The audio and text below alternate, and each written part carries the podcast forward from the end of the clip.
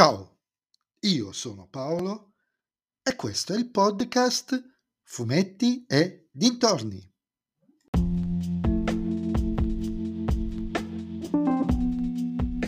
In questo episodio del podcast vi parlerò del numero 264 di Dampir, Cuori di Tenebra, scritto da Luigi Mignacco e disegnato da Arturo Lozzi ed edito dalla Sergio Bonelli Editore.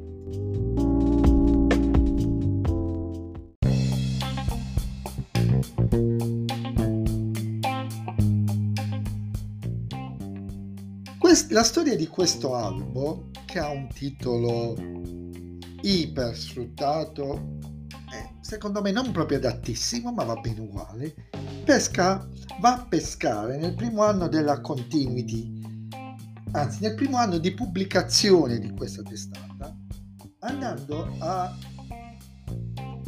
far ritornare un vecchio e defunto maestro della notte, ma non ritornare fra virgolette, anzi più che il maestro della notte, il suo popolo ormai libero. Come sapete quando il maestro della notte muore, il popolo i suoi diciamo eh, trasformati eh, sono liberi.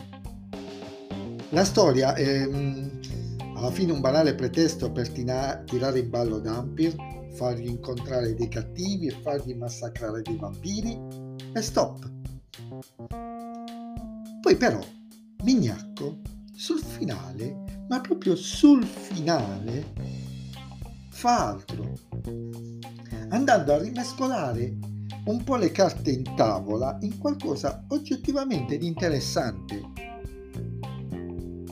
Peccato che lo faccia in maniera approssimativa, senza dare un certo, un ampio respiro alla cosa, non è una...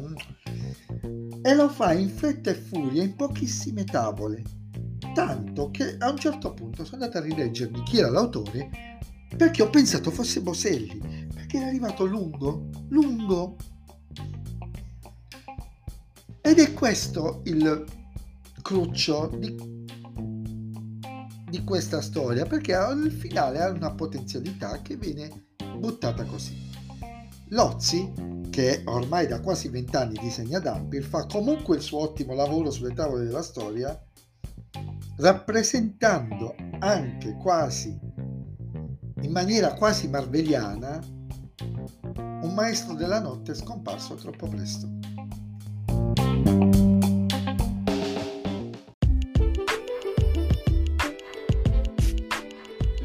E anche questo episodio del podcast è terminato, mi riascolterete nel prossimo episodio.